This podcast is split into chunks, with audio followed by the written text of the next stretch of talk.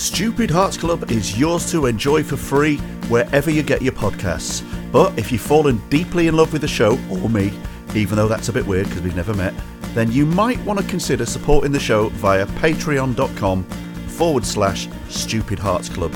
For about a fiver a month, you can indulge in your sick little fantasy that I am your very own little audio husband friend without ever having to deal with the fact that in real life I leave socks and half drunk glasses of water everywhere. Either way, I'm very happy you're here, so please enjoy the show. One, two, three, four.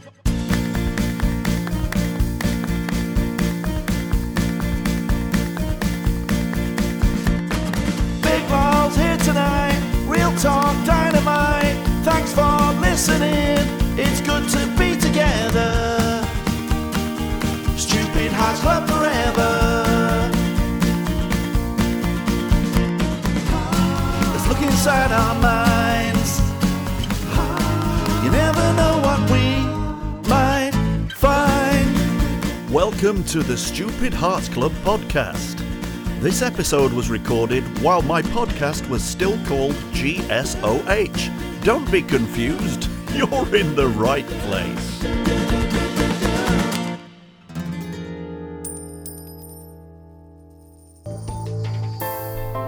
Episode 1 Matt Morgan, Part 1.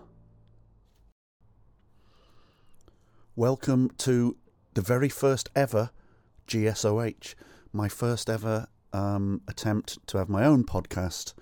Uh, it's me, Nico Tatarowicz. I always say my name in a funny way, don't I? It should be Tatarowicz. Um, a Polish waitress once corrected me. In fact, because I said my name in a sort of flat, shit northern way. So she was, no, no, it's Tatarowicz. I was like, all right, love, I'm born in Rochdale. Anyway, so yeah, I'm excited to start this, and thank you to anyone who um, follows it, or uh, you know, well, how do you even describe that on Patreon? Decides to to bless me with your patronage. It's really exciting. I know most people will be initially, at least, be people who might have uh, decided they want to hear more from me being on Matt Morgan's patron and I've had a, a very good time on there so far, and you're all lovely. So I want to have a go at building my own little community. Um, just share the lols with you. We can have things like um, child's game updates, eh? Little in joke for the already initiated. Um, um, I'd probably also eventually be sharing video content on here when I make comedy stuff with like my character Alan Crisp. uh, but basically, I'm going to ring a different mate every week and chat with someone who I think's funny, and hopefully be funny together. And you know that's about as heavy as the framing device needs to be. But uh, as you will see in this first conversation with Matthew, he is all over me like some sort of big brother slash producer trying to tell me what this should and shouldn't be. And he's probably, obviously, to an extent, he knows what he's talking about, but to another extent, he's uh, very spec- has a very specific style himself, and I'm not going to be trying to copy that. Otherwise, it'd just be stupid. But also, one of the main differences is going to be I won't be doing three-hour conversations. Be- um, my episodes are probably going to be under two hours, probably more around the hour and a half mark. Not least because if you're following me and Matt, you are likely to be already having to find the lovely, relaxing time for Matthew's weekly podcast. And I just want mine to be something that you've actually got time for on top of that. Um, but obviously, for the new people, I think um, an hour and a half, two hours is actually pretty long in generally in podcast terms. But I found myself pleasantly surprised listening to Matt's ones. I really like, I really like sinking into something that's longer and that they, I can come back to over uh, over a couple of hits. I'm going to apologise actually. I know this is me being unprofessional, but maybe that's just me being wacky. Is there is a little bit of noise outside. I've got my front door open, and I cannot be asked shutting the door. Um, hey, this is my life, kids. I live in uh, the the space in between a pub and its own pub garden, if you can imagine such a thing, in my Smurf house. So yeah, uh, it obviously makes a lot of sense for Matt to be my first guest. So what I've actually done reviewing the conversation, which went on far later than I intended, because he just sucks me in. Every time I think I'm free, he just pulls me back in. Um, I've actually cut cut it almost in half. So what you'll get today is this bullshit then a nice, about an hour and a half's chat with Matt, which includes some epic bants, but also some quite serious uh, comedy chat when we get into the sort of uh, where did our influences come from and stuff. But then the interesting thing is, I think, because I want it to be short, I think what I'm going to do is release the second half of that conversation next week as episode two, so that your first two episodes of GSOH are me and Matt.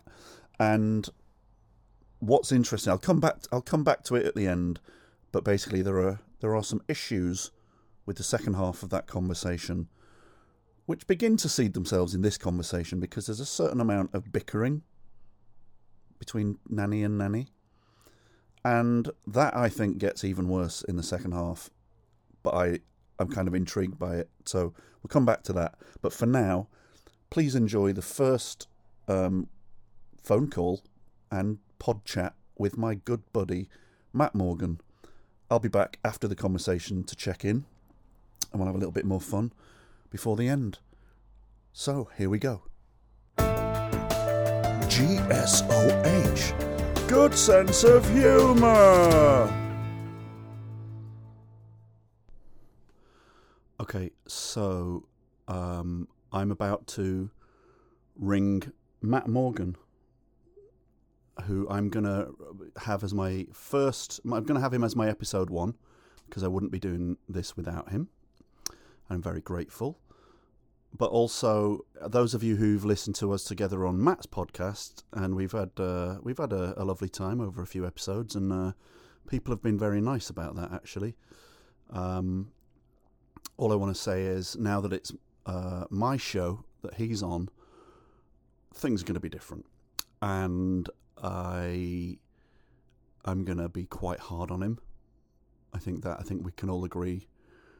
Certainly, initially, my aim will be to wind him up and make him feel like I'm teaching him how this job should be done.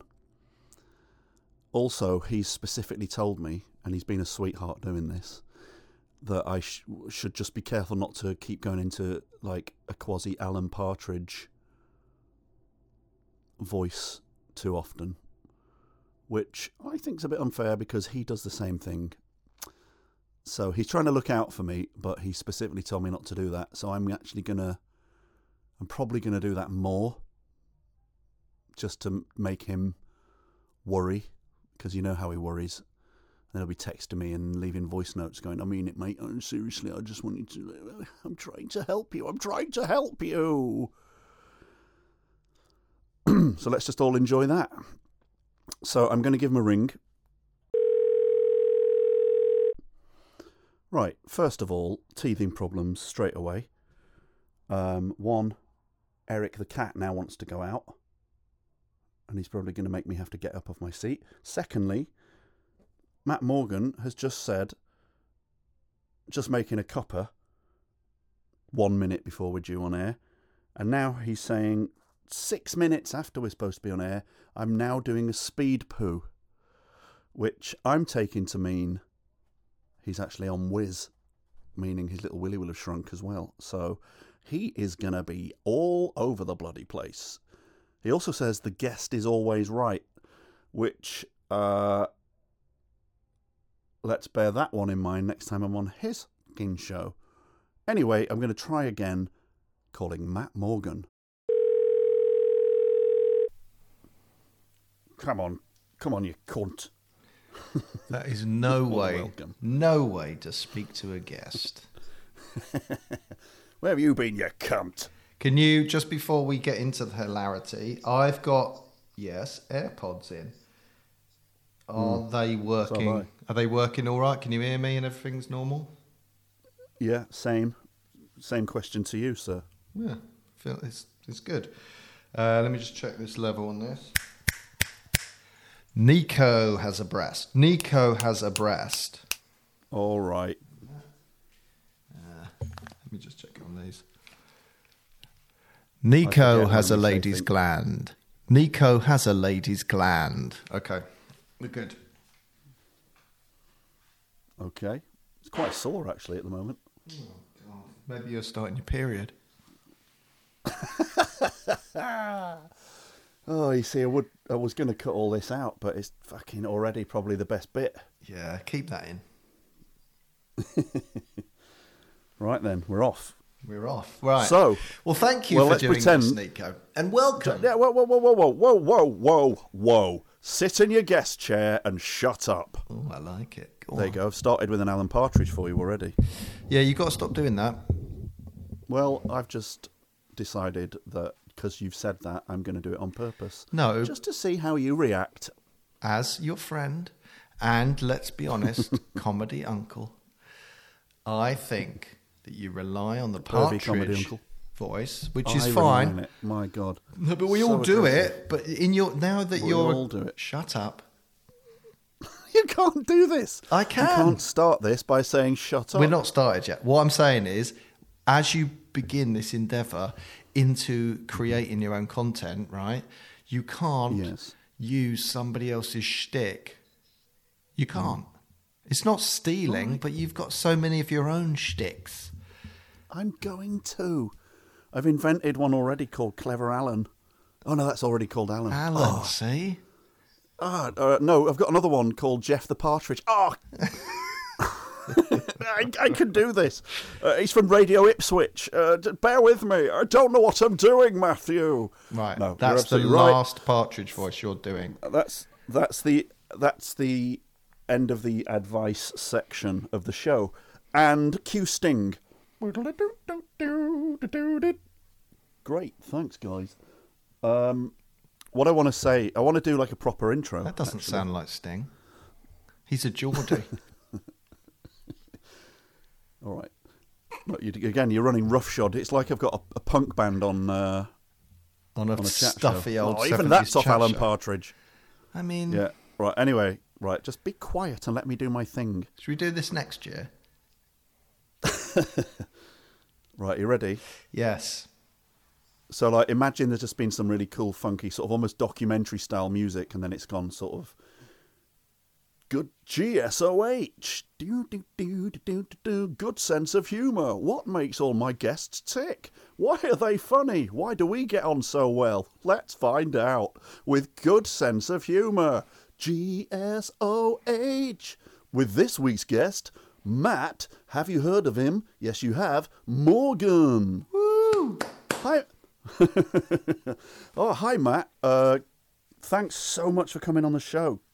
Really great to have you on. Now, we've actually talked before, haven't we? Uh, I think we have. Your name rings a bell. Yeah. Um, I'm basically the guy you ring when Noel Gallagher's already fallen asleep. Yes. Yeah, don't laugh at your own joke to the point where your own chest whistles like you've been shot. You, yeah. th- let me just explain a little bit about how the show works. In this show, the guest doesn't make remarks on the host's style or the things he says. You just laugh along and pretty much just play a straight bat, and then I'll edit it however I see fit, even potentially trying to do your voice to say things I wish you'd said instead of the things you have said. Matt Morgan. Have you done? Let's put let's put Matt on the spot. Wait. On the spot. On the Oh, spot. God. This is. I mean, you're overproducing this, but have you done your own solo intro? Have you recorded that, or are you going to do that afterwards? that is none of your business. Oh, I bet you've. I bet you're going to do it afterwards and go. Uh, he's a playful character, uh, but he knows his place. So anything where he sounds like he's taking the piss out of me in the way that a sort of errant school reverse engineer. might- Yeah, I'll reverse engineer the dynamic to Yeah, make it like. I want, and then edit it like really, really choppily, almost like sort of uh, what's he called? Who does the mashups of like Alan Sugar and stuff? yeah, um, What's he called? Cassetteboy. Oh, you know, Cassetteboy. It's going to be like, and Matt Morgan, and he's going to be like, "You are the best, Nick." Oh, Yeah. oh, yeah, am I? And and are you an idiot? Yes, I am an idiot. Well, You're the king of podcast already. well, listen. All I would say to you, as a seasoned podcaster, is don't make the edit too difficult, and that sounds too difficult already. God, it's so boring.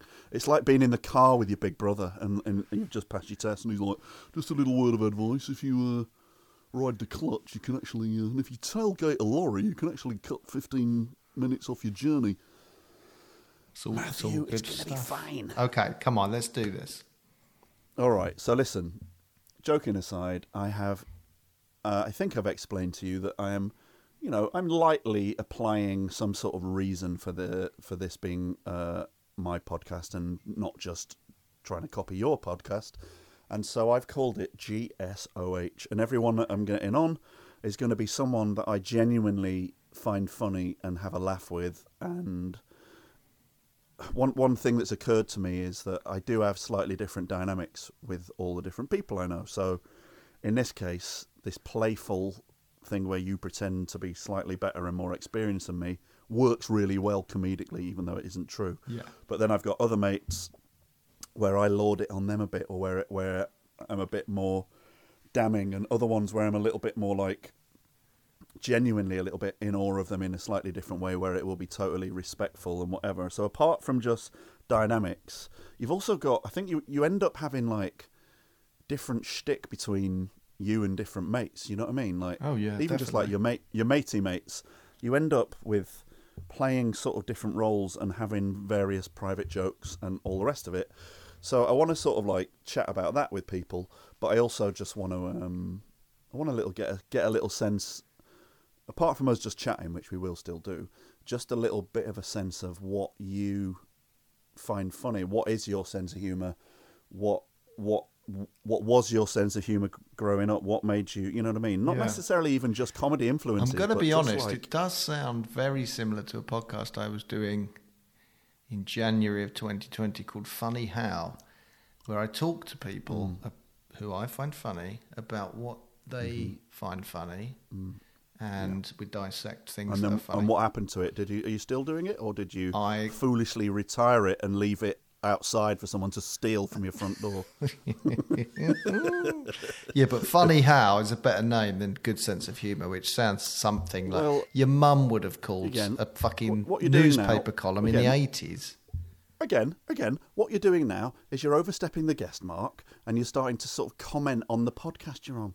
Just pretend I'm a proper person, gee, just for an hour and a half. Yeah, but you know, like when And a let me guest do- used to let go me on do Wogan, my podcast. like oh, what's his name? just Ollie let me do my podcast. Wait a minute. When Oliver Reed would go on Wogan and you know, like something like Yeah, that, and then they'd, they'd pull at the set or go, "Oh, that's not even a real thing" or whatever. That's what I'm doing, and I think what it Yeah. does, it Uh, brackets Barrymore. yeah, that sort I of think that's who you're describing. All the greats. Starr, Uh, Barrymore, Savile. They all did it. Well, don't know if Savile did it. Also, never just bloody evoke the ghost of Savile on your own podcast. Not this early. Not this early. All right, let's let's zip his shell suit up and put him away. Right, I just want to Get out, before you. we get going properly. I just want to do this. What do you mean get going properly? Well, this is properly.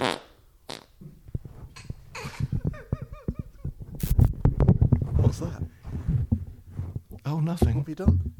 Just a fart. what have you done? All up your fucking Wogan set, you boring old seventies bastard. Uh, uh, Ah, would you say that comes under the catch-all term good sense of humour? I don't think it does. I think it was bloody disgusting. So, when you first became Matt Morgan, did you ever imagine that's my Parkinson? Yes. Let's get that start. start You've got Parkinson's. That. We so, know that. got Parkinson's of the tit. Oh, how is the tit?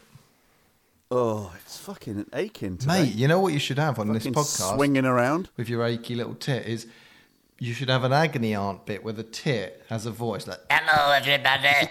and it answers people's queries and problems.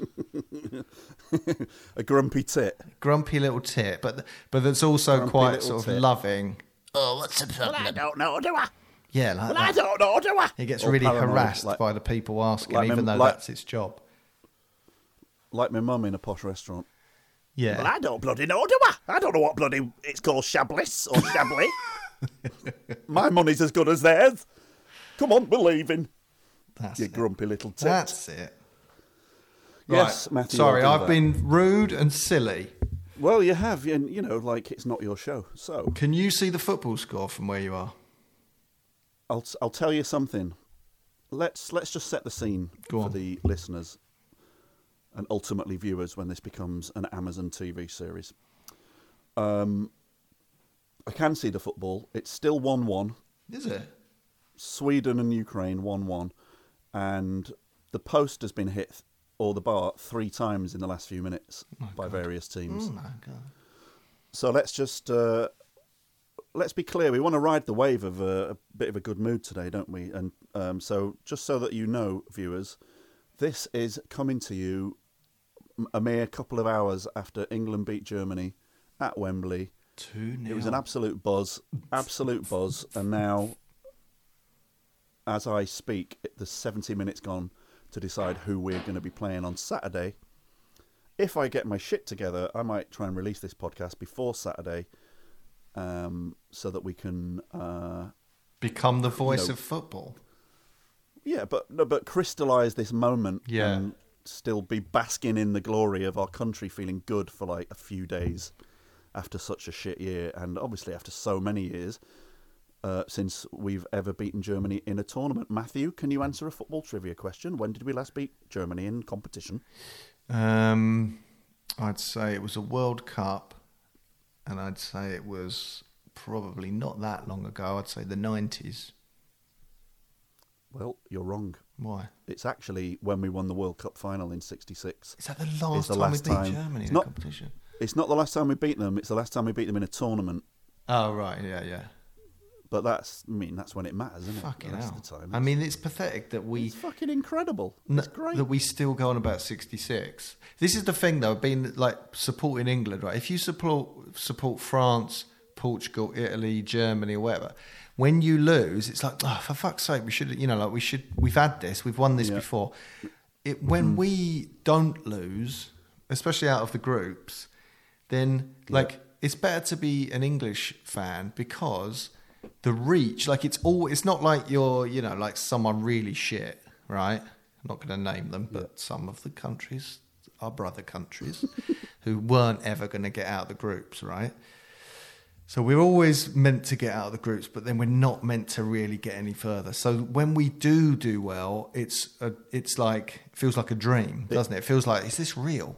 Whereas if you're France and you do well, it just feels like come on, yep, we've done this. So I think we're at perfect. I half agree. poised. I half agree because we sort of do know we're a bit rubbish. Like it's a rainy, sort of cold, you know, fish and chips and Morris Minor country, right? Hmm. And we should always remember that. So it is kind of amazing when we're up against more glamorous countries and they play this like gorgeous Glamorous, the it. Germans. No, but I mean, when when it comes to like a proper World Cup, and you've got Brazil, oh, Argentina, Oh, hell, Spain, yeah. Italy, France, like they all they're all places we would go on holiday, and all the people in those countries probably wouldn't come here, right? Do you know what I mean? They Maybe- would. maybe I reckon they would just to see. London and the lakes, Yeah. maybe Stratford upon Avon. But anyway, the point being, what gets me is it is amazing when we do that, but also, I mean, it, straight after this game, Rio Ferdinand's already talking about us winning the competition. Yeah, it's just like for fuck's sake, calm fucking down. Although basically, it's- I think it's great. We've just had a brilliant, we've had a brilliant moment. We might get to have another brilliant moment on Saturday against either Sweden or Ukraine. Hmm. So we should just be happy with that. Like I get, it's my mate's birthday on Saturday. We're definitely going to his house and having beers, and the match is on. Great, that's brilliant. Like, stop going on about every soon as we win one single game. Yeah, but they're well, well, pundits. this they're going to do that. But It's just Uh, embarrassing. I for think. me, it's they don't do like- it in. Yeah, go on. we beat Germany 2 0 and knocked them out. Right. That is, that's enough. Like, we've done enough Yeah. there to, if we don't go any further. But I don't want to tempt Exactly. fate in the, you know, in the same way Rio was. But so we've got Sweden or Ukraine. Well, I've just watched the first Mm. half. Neither of them worry me at all. Right. I know anything can happen. Sweden look quite good at this point, to be fair. Oh, do they? But um, so it's going to be probably. Sweden, right? But I honestly think we can, if we can beat Germany, we can beat Sweden, right? Then Yeah, who I mean, else we beat is them. there? We beat them in the last. We we beat Sweden in the last World Cup, didn't we? And that was that was actually our most convincing proper game. Hmm. After we beat, I don't know, we beat like Lapland slash Mongolia about nineteen 0 didn't we in, in the second game? But Uh, anyway, yeah, I can't remember. uh, it's it's been. I have enjoyed the last few days actually, where you have suddenly. I think you've gone. You've, you're fully into this, aren't you? You've you've been watching all the games, really into it. I tell, is I that tell rare for everyone you? this. No, no. Honestly, every competition when it's nice and there was one year, Hmm. and I know Love Island's just started again, but it must have been. So this was meant to be 2020, so it must have been 2018, and that was the World Cup, wasn't it? So I, when the World Cup was on and Love Island was on, and it was really sunny and hot, I was just properly. It was just like World Cup, Love Island. That was my life for a while. Really, it surprises me that you can cope with Love Island. I just cannot. I mean, I, mean, I was the same from from Big Brother series two onwards. I've not been able to look at any single sort of reality TV people lying around just fucking normal twats trying to win a thing. I just can't fucking watch it. Yeah, I know it must. It makes me angry. It's because you it, you probably see a lot of yourself in it, but Because it's because I, every time I send my application off, and look, I stop myself doing Alan there. yeah, I know. Every time I send my application off. And I say, I can play the spoons, I can do whatever. I'll be the random old guy. Um, no, but on but what I liked about well that first series of Big Brother before people knew what reality TV was was amazing psychological experiment, Exactly. and then since Agre- then agreed. it's just like this is a way to get famous for cunts, right? Yeah, it's just shithouse load Yeah. of fuck. But um, Love Island, although I did sort of go off it, I, don't, I think I've missed one series. That winter one I didn't watch, but it is quite an interesting social psychological dating experiment where you sort of see echoes of like ah when you know like that girl got the guy she wanted and then she suddenly went all needy and psycho and lost him. And you like you see things that it's sort of interesting from a psychological Yeah, I think that, I get that that's what people tend to say, but uh, I sort of also think it's got this got this gross, just you know, it's just Topshop's fucking window in it. You know what I mean? It's Yeah. just like everyone looks exactly the fucking same, and I think it's all part of that kind of weird, super vain Instagram sort of world, and it all like all that stuff that when we did that clip show and we were having to watch fucking clips of all these people, we wanted to Yeah. fucking like headbutt headbutt a pencil. Uh, so I just can't I can't be doing with it. But I do love uh, a footy uh, tournament of a summer. Yeah By the way, I don't know if you can hear this, but because I live right next to a pub, there's actually people going, "Oh, hey, ooh," outside. Is it in time Yeah, with if- your if TV or is it slightly off? It's slightly off Yeah. because they've got they've got they're on like a sort of satellite link, Yeah. a little moody link, and I'm just on council telly because I've had my telly hooked up. When the World got Cup normal telly on- for the first time. Yeah. Yeah. that's what the same as me. I've I wasn't using that when I, when the uh, World Cup was on. I was watching it on Sky, and I think my neighbour's watching it on normal telly, Yeah. and he was about literally a second ahead of me. But that's enough for him to go yes, just as someone's taking a shot, and then you know it's going to be a goal, which is sort of good, but not. You Have you, have you seen that clip of uh, some? It's really well done. Some Holland fans wound their mates up where there was like I think a free kick or something, or like there was basically a chance Hmm. where they've all there was people in the garden below them, like, and they've got like a, an apartment and a balcony, and there's about ten of them in there, and they basically all watched this chance, and they all agreed to fucking cheer like it was a goal, and then they ah. filmed downstairs because then they all were like, "Oh my god, oh my god, we're gonna score!" and then the thing went over, and then they all pissed themselves laughing because it wasn't true. They tricked their friends. That's quite a hard. Is that the sort? Is that the sort of thing that gets Matt Morgan's GSOH going? That set off my GSOH bell straight away. And let me tell you, Oh. people say the Dutch aren't funny, but they bloody are. They bloody are. Their little shoes are funny. They're made of wood. Certainly, certainly tickled my funny bone with that meme. Right. Well, Um, how does this hey, format but- work?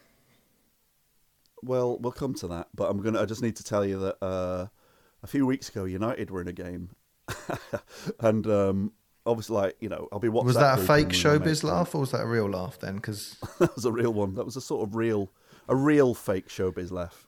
that was a sort And, of um, Noel Edmonds and I'm going- I'm going- someone.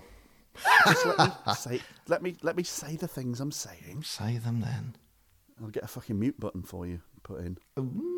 Um, so I'm watching. I'm watching this game, and my mates are texting, and I'm texting, and it sort of got to a point where I was saying something like, "Oh well, you know, never mind now. Probably," and they were all going, "What?"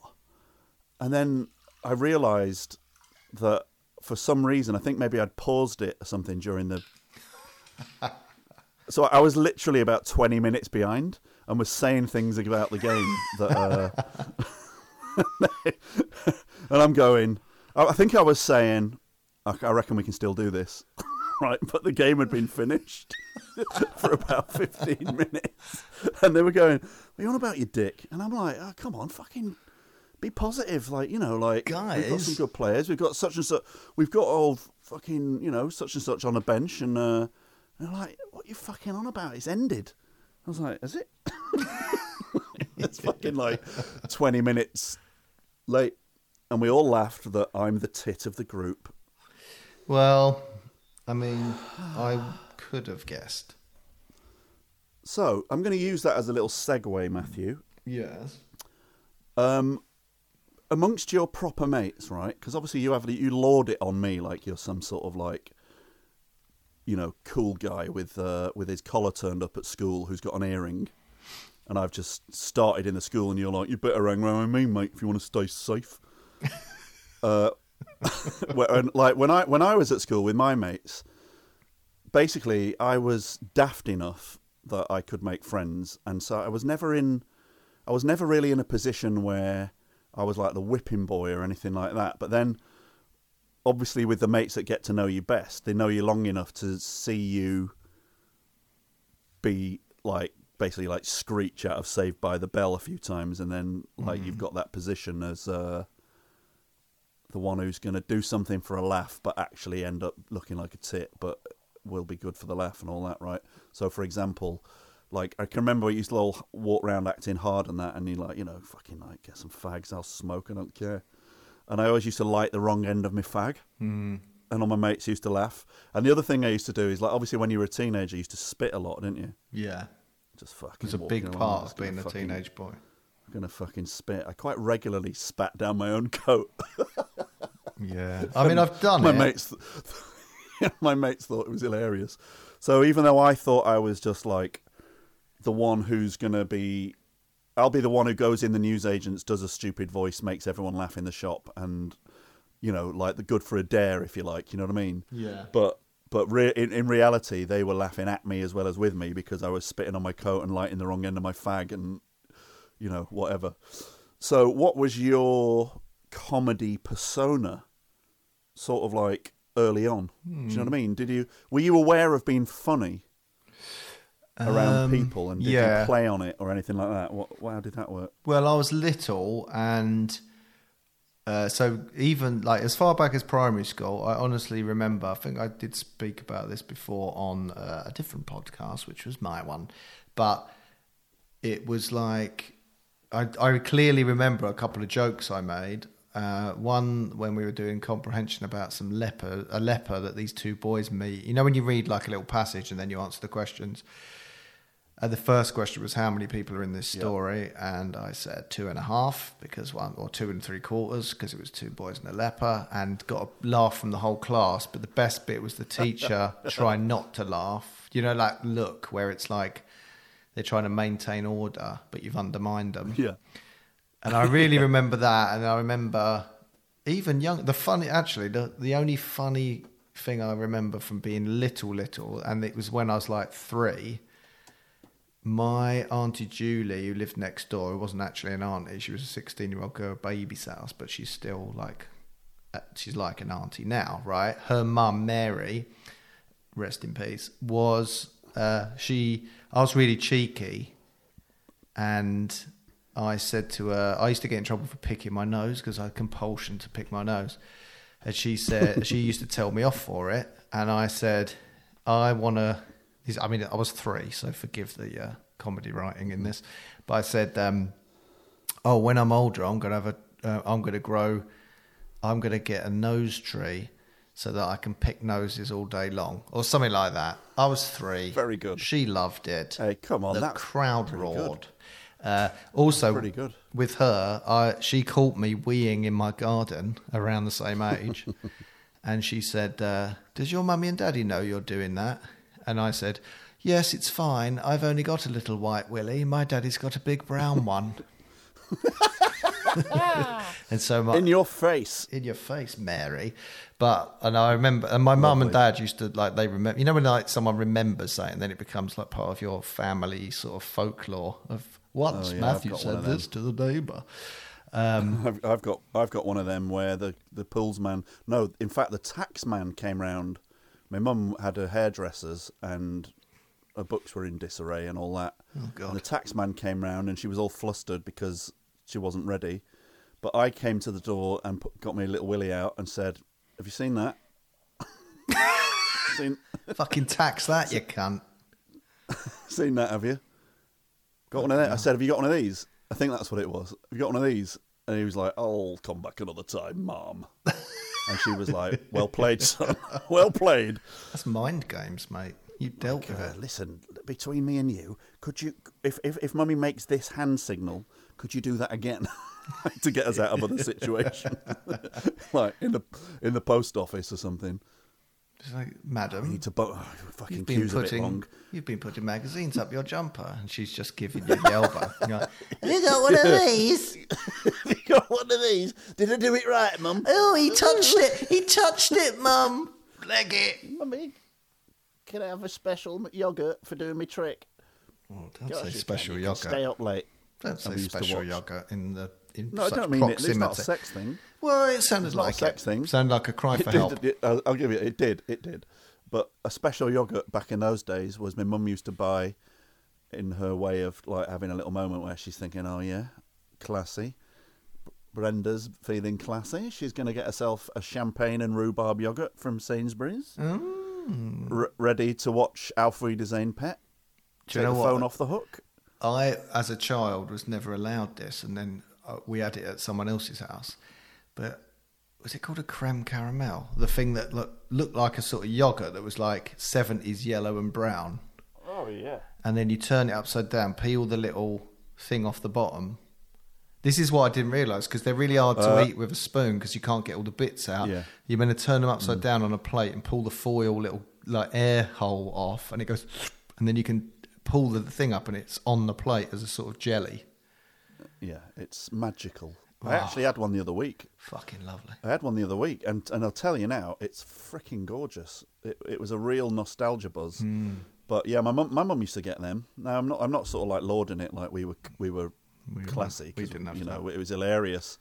Uh, the other last night I had a curry for my dinner, and sort of for old time's sake, I had a brew with my curry Yeah. because when we when we had a family curry, right? So it was like obviously curry out of a jar, but like when when it was a homemade sort of family curry, that what was on the table was um, definitely mango chutney, curry curry from a jar, boiled rice. You mean curry that the sauce was made from a jar, not like the whole yeah, like thing? instead of ordering a curry, you're making yeah, an yeah, Indian curry, right? checking. So obviously we we we you know to this day I've got no shame shame shame no shame in uh, using a, an Indian sauce or whatever. But anyway, we used to have sliced white bread and butter and a cup of tea on the table with the curry. Yeah.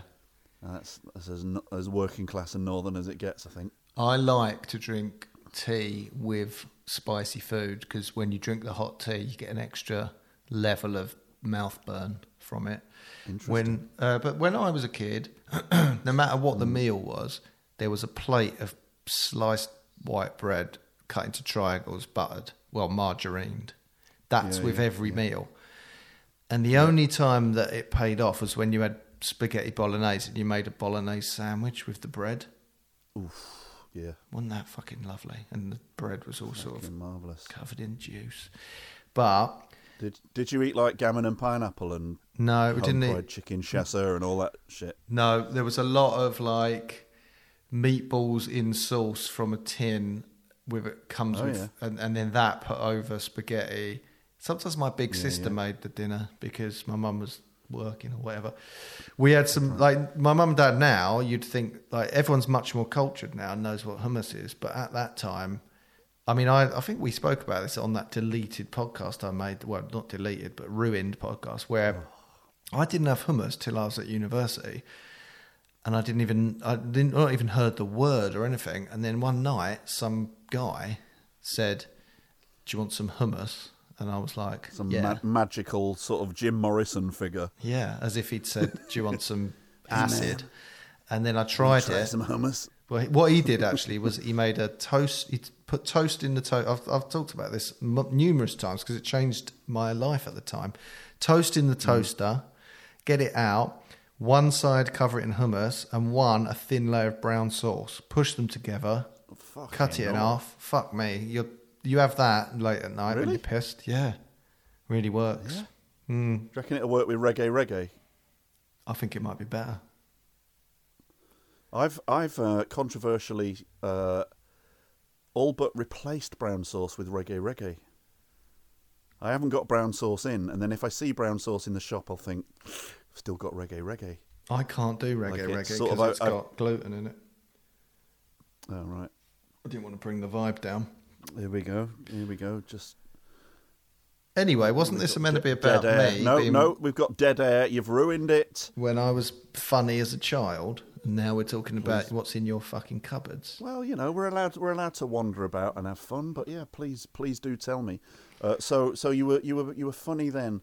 Um, I I can remember the first time I thought, It's not about you. oh god, this is hard work. The other- just so everyone everyone listening realizes, I know you all think you like Matthew, and I will continue doing this because uh, it's uh, out of respect for Matthew uh, being the only thing I've got going on in my life that isn't a disaster. Um, but let's be honest, when I talk to my other guests, as you will see in subsequent weeks, it'll just be friendlier. Oh come on! You, there's nothing friendlier than somebody ripping the piss out of you and ruining your show. Anyway, so who wants to go first? Who? Who? No, So you're, go on, you were saying right. when you were If a no, kid- But if I if I start if I start going, oh, and another time I was funny, and I do them all in one show, then there'll be nothing else to say, will there? So like, no, you're right. Come on then. Um, Well, li- listen, like the dynamic, right? Of so when I Mm. was at primary school, I was like cheeky, answering back, but you know, with a funny thing, but still getting my work done and sort of being still intelligent, you know, like still on the right side of, you know, I wasn't getting in trouble really. But then secondary school, there was like the cooler kids who were like generally it sort of separates vaguely along sport lines, isn't it? So there was like the bigger, harder kids, and I definitely wasn't one of the cool ones. And then there was the real fucking sado kids, and I wasn't one of them, but I was definitely had a foot in both camps. but it definitely wasn't one of them. But I did only hang around with them, and they were the only people I knew that talked to me. and they wouldn't even talk to me.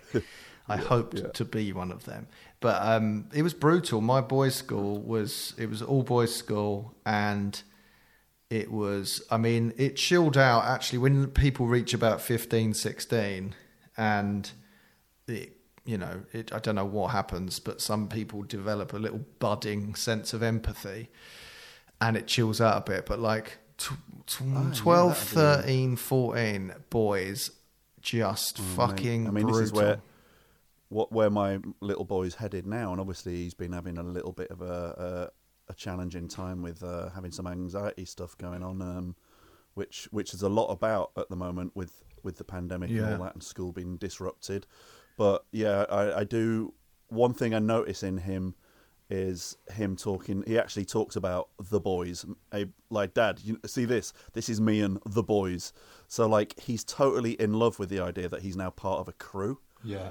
and but they mainly they they're mainly um on their their main interaction isn't gaming but they do they do see each other but it's mainly like the the the banter world that they've got clearly exists as as uh, as their their Xbox Live I think it's world. different And, now. uh, I think it's different. I think they'll be all right. And also, there's an awareness in children that, like of anti-bullying and mental health and like i reckon there'll be kids who are even at 13 14 like out you know gay trans there is an whatever. awareness yeah but like that. There is- at there my is an awareness. fuck me it, i mean there must have been kids in my year who were gay, but nobody was anywhere near showing any signs of it for fear. I mean, if you show, like, this is how brutal it was. I remember two specific things. One kid I know came into school one day all shell shocked because he was about, I mean, he was about 14 and he found out he was adopted and basically told some people, right? Because he was in shock. And then they just went to everyone else. He's just, he's adopted. And everyone was like, ah, gutted, you're fucking adopted. And just like that was brutal. adopted adopted Yeah. And it was like, like, it was just mental. But I had a sense of like, that's not, you know, that's yeah, not there's very I've got funny. a few. I've got no, but I've got I've got a few memories like that. That it's an interesting area though. Is things that felt very funny at the time because there was such a buzz and a, a camaraderie around something that just felt like it was Oh, it was fun. brutal. Some of but then you, brutal, but, yeah. but but you look back and you think, like you know, you didn't think of yourself. You know who the bullies were, but you you you have little moments where you go, oh, we were we didn't know. We wouldn't have understood that that could have been really hard for that kid that was getting the brunt of it that day or whatever, right? yeah. I think I already told you about Daniel Bunton who kicked the head off a pigeon, yeah. right? So he wouldn't have got any sympathy, and that's weird. Looking back, Hang on, didn't you did just get- didn't you hide his name last time because he's an MP? Yeah. God, that sounded like kettle boiling. Oh, Sounded like a kettle in a boiling and caravan. pour in, pour, p- boil a kettle and pour it over his mum's car. um, Anyway, but just I- I might but, edit- I'll probably edit his that name out, out. But, like, no, the other thing that I remember was somebody's mum died. This wasn't in my school. This was in the school up the road where some of my band already funny, already funny. Came Keep into going. school. Uh, I'm trying to think if I can how I can say this without saying any names. He I just don't say the word. he had a gum infection, and his nickname was Scummy Gummy, right? and I swear to God, the next time I saw him, everyone was saying Scummy Gummy got no mummy, and Ah, well, but like, but it was almost like he'd go, yeah, yeah, goal, fuck though, off, yeah, yeah, yeah, and then he'd like have a go at them back, and everyone was. It was just brutal. If you had any weakness, you had like asthma or Yeah. spots. Oh fuck me! even to me, even just like, do you remember people who had a pat lunch, and there were certain kids that had, yeah, I can remember a kid. There's a few kids that they seem to have something that they got that got called a special drink. I don't know what that meant, but whatever it was, I saw them as like weak people who could sort of like die if they had a normal drink. yeah. Maybe maybe their parents were like anti the crap fizzy drinks we all. It was probably just sensible parenting. It's probably like, 'cause water. we just all you just grew up in the north, and it was like, oh, you've got to have a special drink. oh, look at me, my drink's not even blue. This drink see-through, miss. What's it? Why? Why can I see this? This this, this drink's made of glass. This tea see- see-through and cold. Why is this tea like that?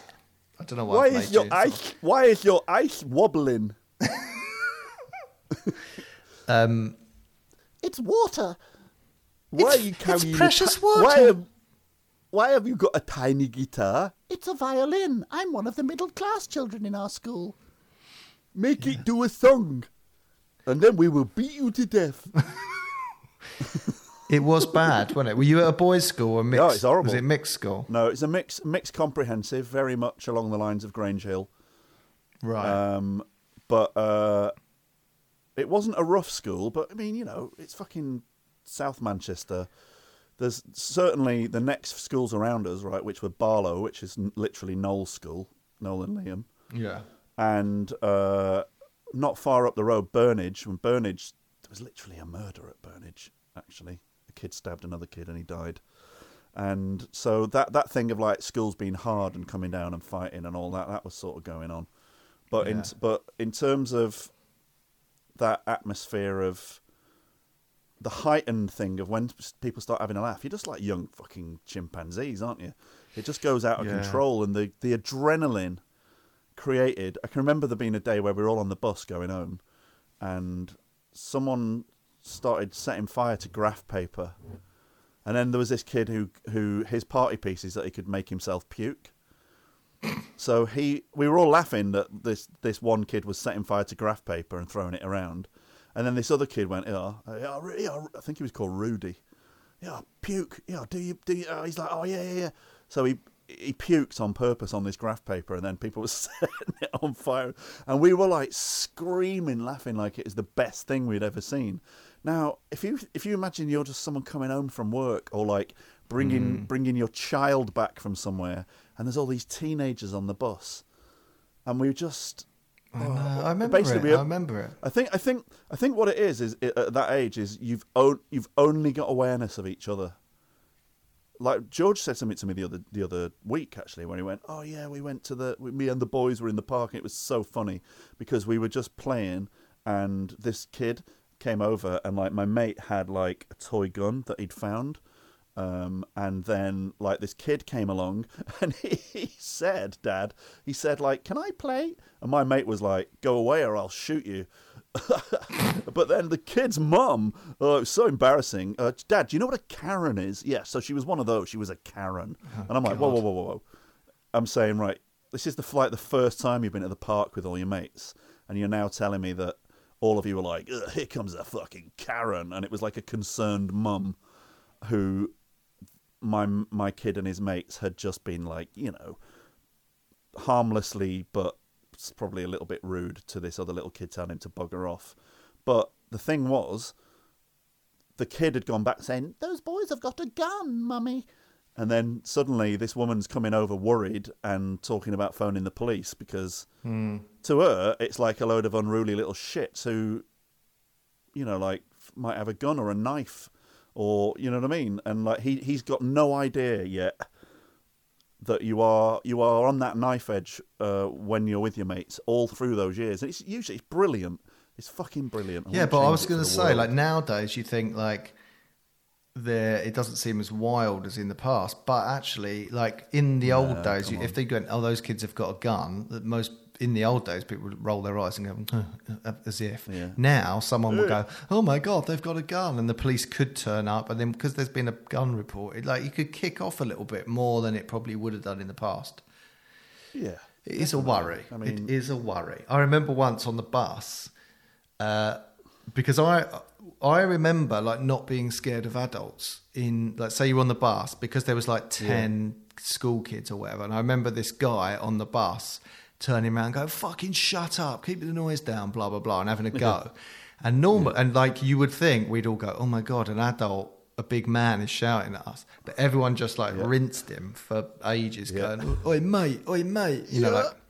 And so then yeah, you've got AIDS. Yeah, you've got AIDS. All that stuff was going on. But then he Just turned say around. The worst thing you could say. Yeah. I don't even think it was that.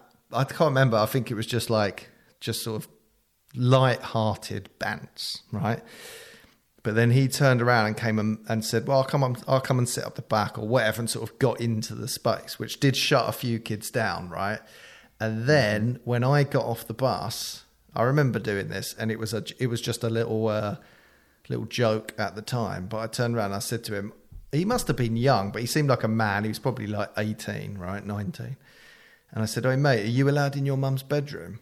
And he said, "Yeah," as if like, "Of course I am. I'm an, uh, uh, you know, I'm older." So he obviously wasn't a man, but um, and he, he said, "Yeah." And then I said, "Can you get my pants back for me?" Which was like a fucking a thing. No, it was like a thing that everyone I mean, said. "Oi, mate, are you allowed in your mum's Yeah, but- bedroom?" Yeah, of course I am. Yeah, but- can you get my pants back for me?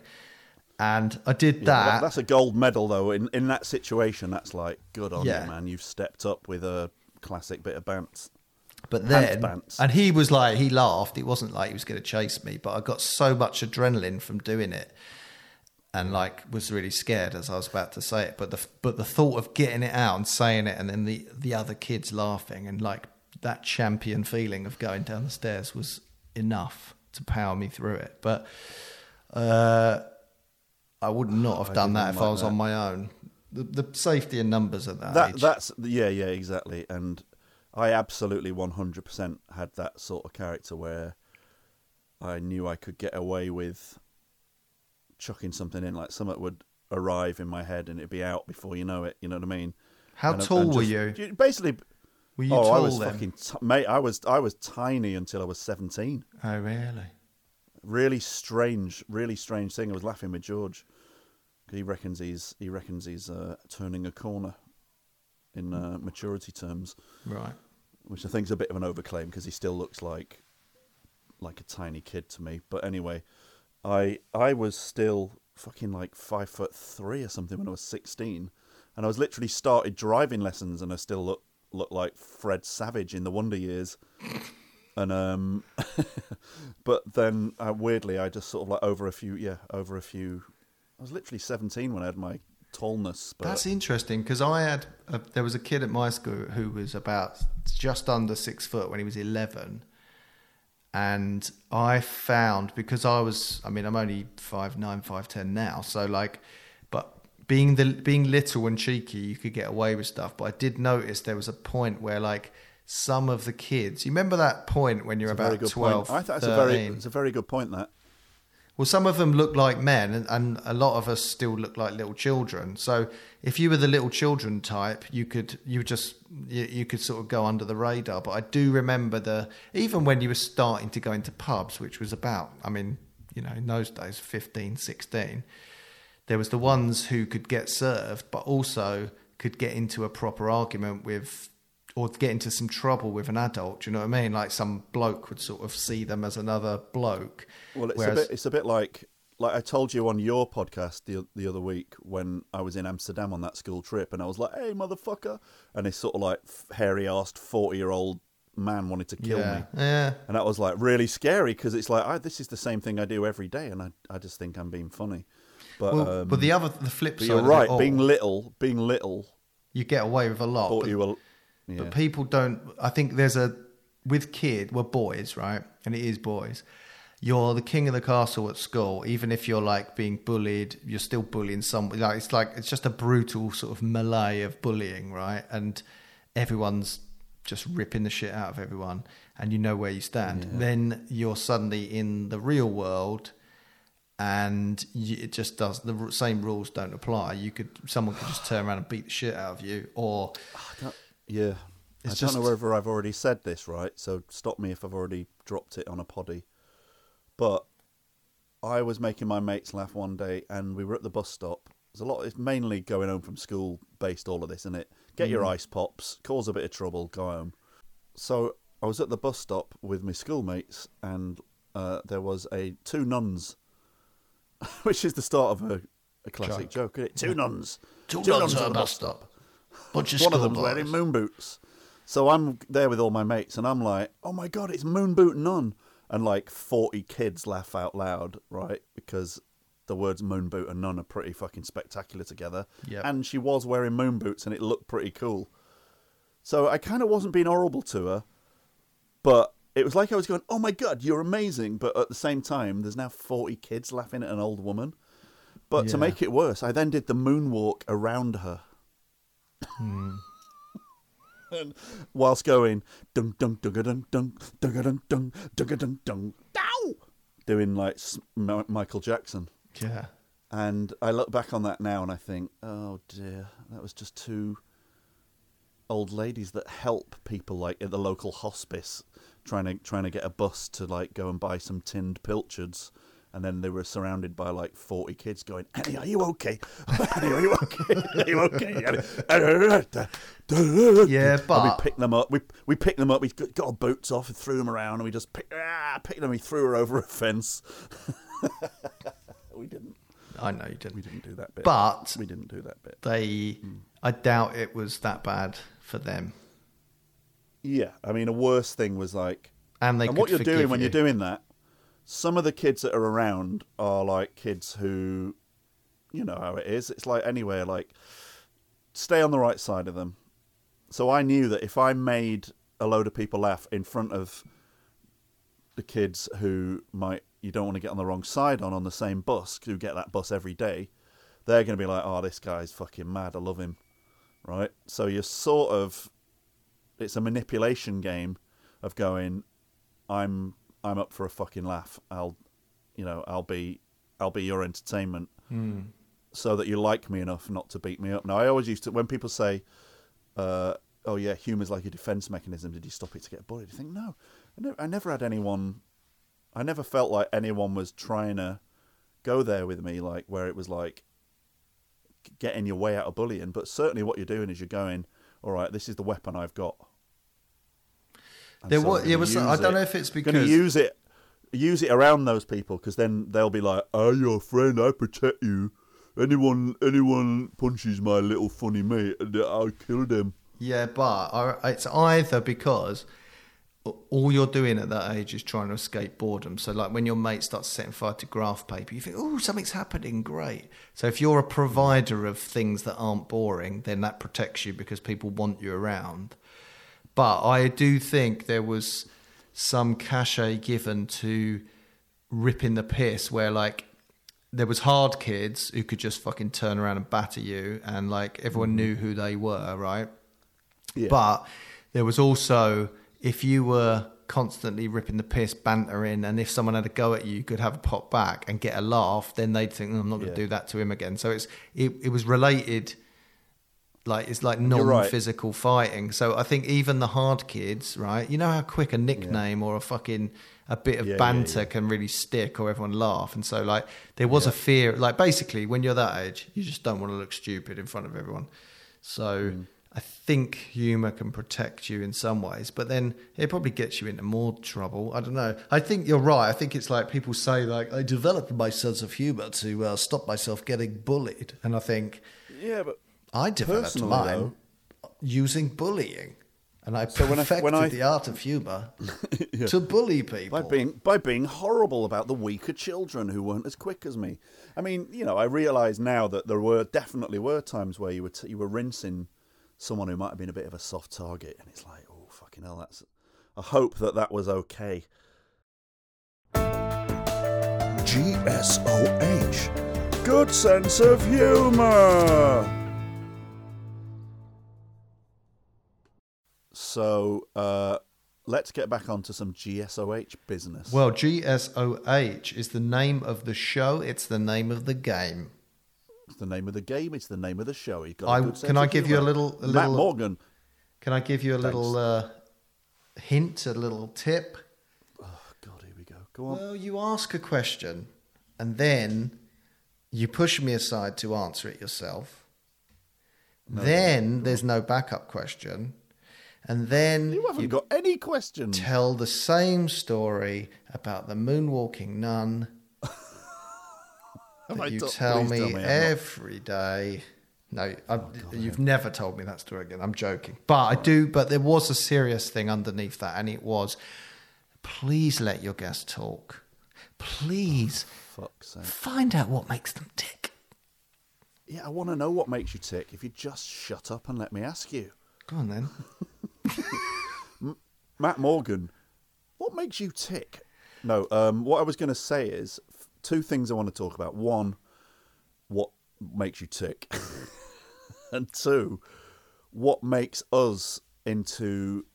Why have we come onto this sort of little sense of humour that we've got together? I think that's Well- the thing that I can I can obviously do that with every guest because it'll be unique. Whereas if I just go, oh yeah, when I was at school, I was the funny kid. I can't say that every week. So we've we've established that I was funnier than you at school. That's all good. Um, Fine. what early on, like so, like you get you get to sort of like college age, university, whatever.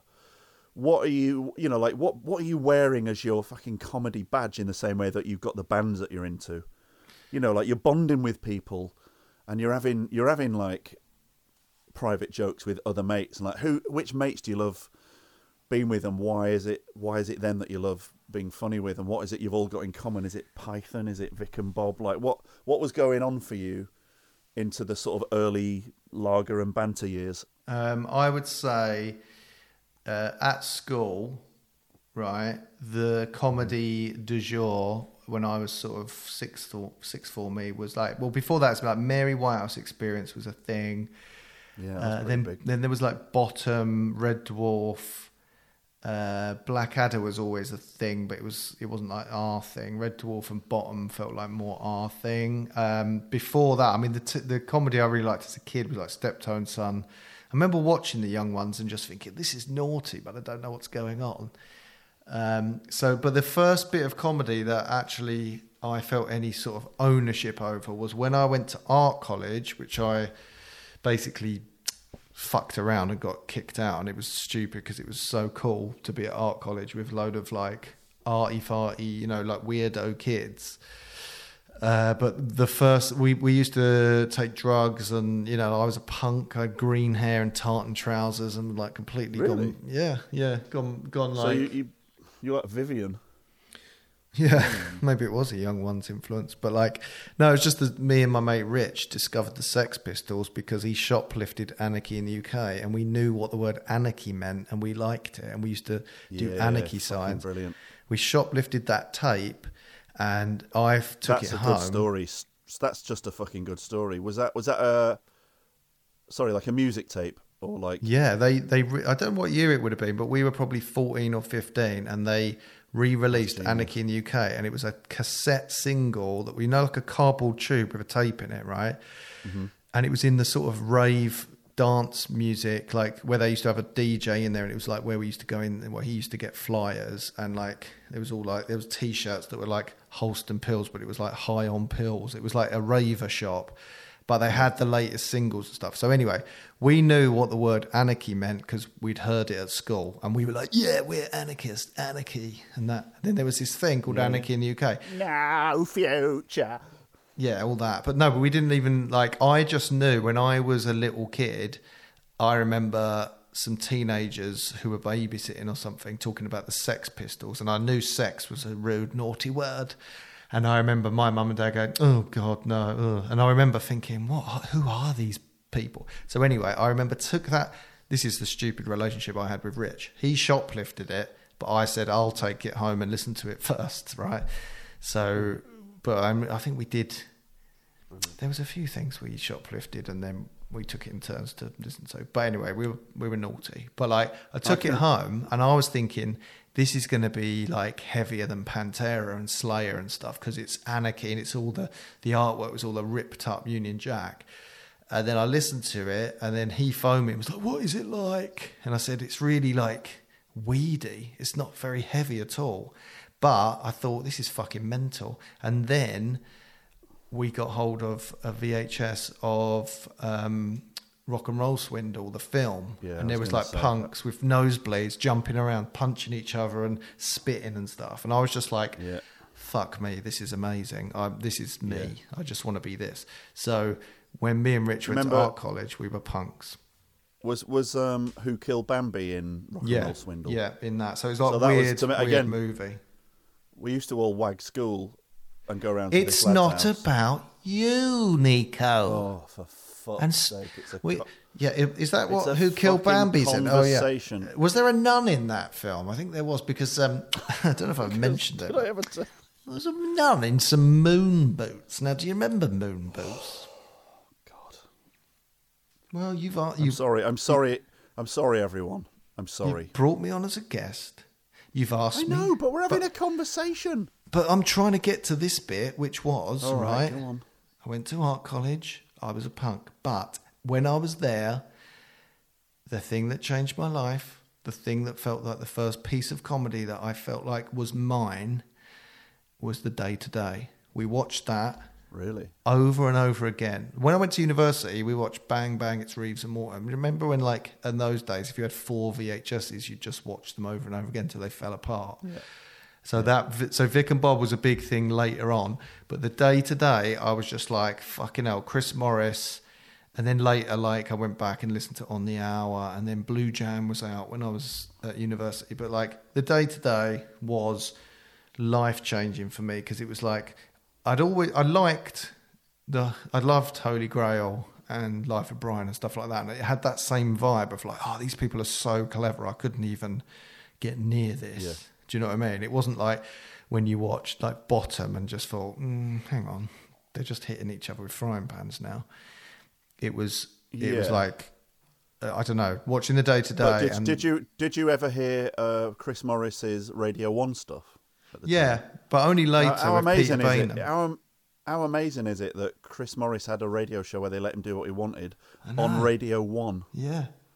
right? And then there'd be bits of it. Or I can remember buying a music magazine like Select or something, and they had a tape on the front.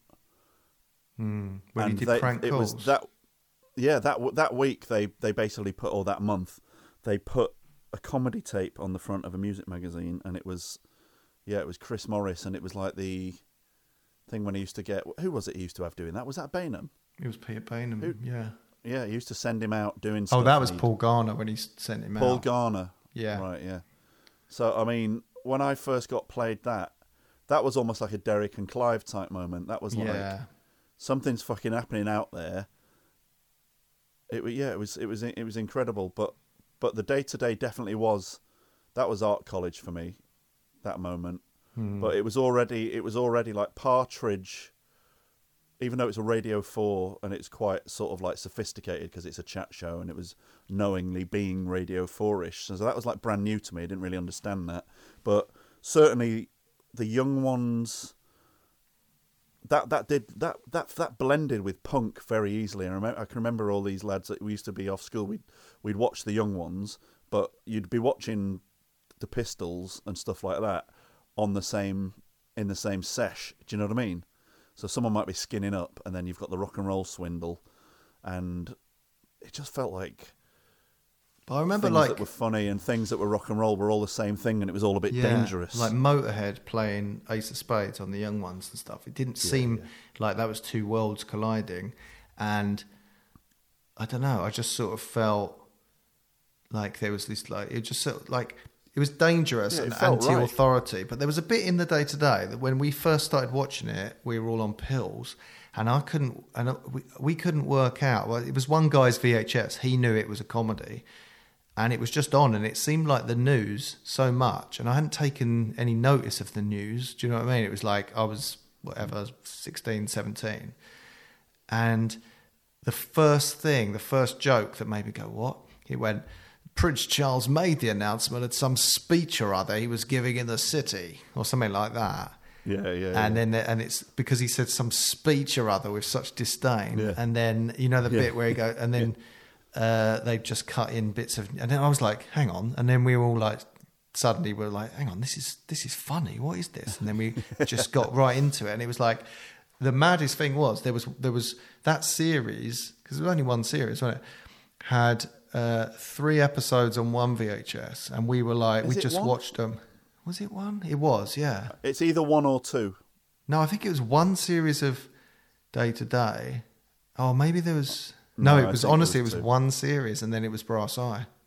Fuck, maybe you're right. I can't believe I don't know this for definite, but whatever. There was one. We had one VHS which we watched to death, and then somebody went, "Oh, you know, there's another VHS." We literally had watched it fifty to hundred times until we realised yeah. there was another one with more episodes on it. Oh, Yeah, and that was the one where they, he goes, "This is a war," and there was a war, but so oh much God, it was like so good. I've not well, watched it for so long either. I mean, Alan Partridge is, you know, like is- one Yeah, yeah. tiny part of it, and think, look at how far that's fucking run. It's still one of the greatest ever moments of sketch Yeah. Character Yeah. comedy, and it's ironic having the football on now while we discuss it. But the first time it showed him doing his sports report Oh yeah. with the with the with the football, and it's like goal, and then he and then he just went twat. Yeah. I that mean, was that liquid football. so- it was so fucking funny. The first shit. Another was so- one where he kicks Yeah, oh, the oh, yeah. ball And and, kicks it. Yeah, yeah, yeah. When the ball bounces like out of the net and he puts it back in. Yeah. I mean, the, like, that was oh, it was so. But what about when he's like, so um, instant? You join me when, when he's doing the Tour de France. He goes, "You join me in the helicopter above the race Mm. now, uh, looking down on the cyclists who look in a mad way like cattle uh, from Yeah, up yeah, here, yeah. but cattle on bikes and like all You- that stuff." yeah, you just reminded me that this is a beautiful thing about the sort of formative love of comedy that I don't think I really still have in the same way. yeah, Is that I would say like because I had like my mum living in Spain and I had some mates who I got on with out there. So when I went out to visit my mum, mm-hmm. I would take with me in my hand luggage or in my case three or four of the VHSs with the the, the comedy that I was buzzing off, and we would get around my mate Oscar's house, and we'd all be leathered. And exactly what you're saying, it's like where if you went somewhere, you might take it with you to go. You've got to get on this. In the same way that you that now you just send a link to someone. Yeah. Used to literally take a fucking VHS with And the you. VHS was such a blocky, bulky thing, wasn't it? Yeah, and then, and, they, you they know, also could die in a in a VHS player. I've still got those VHSs. I cannot. There, there are certain VHSs, even though I can now just go on YouTube and find all that stuff, or it'll be on Amazon or whatever. They're so important to me. My tapes, where I've taped all of Human Remains, or where there's three young ones, uh, uh, like a Harry Enfield special, a little bit of Match of the Day, you know, like a fucking caramel advert, and then fucking some weird bit of documentary. I've got nothing. Like, oh, the mixed the mixed bag of like some of the little VHSs I've got are just, you know, it's a real link to that love, Yeah. that early love of comedy. I tell you what though, the, the things that um because when I've you know like when you move house and you realize oh I don't really need these CDs because I'm using Spotify. I don't really need these uh, DVDs. So I got rid of all the boxes and kept the discs of some stuff because music's all on Spotify, right? So I haven't I've got rid of all my CDs. But with comedy, it's like if you want to watch the Day Today, there's bits on YouTube, but actually you need the DVDs, right? So I've kept everything, but I honestly think because there was a point where I was like, well, what stuff do I need access to? And I haven't watched any of it. Do you know what I mean? Like Dumb and Dumber, like I, w- I needed to watch that, and it's just easier to find it on Amazon Prime and pay two ninety nine than go upstairs and find my disc. But Well, yeah, um, but the things that sorry, just to cut in with that one. Also, we we moved on from DVD too readily for my liking because the package of buying the thing and also Mm. there being bonus features and maybe you know fucking DVD commentaries. It's a brilliant. That was a brilliant thing. They're still so valuable when you watch like an old Yeah. film. Well, when the Day Today was on that DVD, insight. he Hmm. he added some extras, didn't he? There was some good stuff on there. But on the Hmm. D- on the VHS, right? We watched it so many times, and then one time we just let it play because I don't know, we were you know young and taking drugs or whatever, and. If you let it play, it had like a little extra bit where he phones a McDonald's restaurant. He goes, "You're trapped in a submarine. You're running out of oxygen." you know, like, and someone goes, "Sir, this is a McDonald's restaurant." He goes, "Ha ha! You're joking to keep up morale. We hear you're in the vicinity of a giant squid. What weaponry could you employ to keep it out?" You know, when he used to do that with his voice, and and the Yeah, guy goes- just Yeah, yeah, churches, squeaky. churches like that. Yeah, um, yeah. Churches. It just what what was funny about that even that little punk thing of just asking someone it was it's sort of like it's so uh, it just really chimed with me because it was like oh, Matthew, what U- Ukraine have just scored in the last minute oh of extra time, good we'd rather have and them the man, we? the man, the man, yeah, and the man has ripped his shirt off to reveal a sort of sports bra. And they've not, they've not cheered, they've not cheered yet in the the outside pub. is it been so- disallowed No, well so all going Ukraine so the Ukraine have won basically yeah, that's good they, that's better than Sweden in the last second. good let them have their moment Amazing. We'll What a night. destroy them on Saturday Sorry, to, sorry to interrupt you, but you know we did, we did Mm, promise. Seems to be what you do. I'm sure the comments. I can't will- believe you laud it on your podcast, and you've come on here and you're fucking lauding it on here. Well, maybe that's just that a then. fucking. Well, let's get. Well, hang on, wait. This is what I want to say your- before we move your- on. No, no, I was actually getting to a, a bit where to tie in the school thing, right?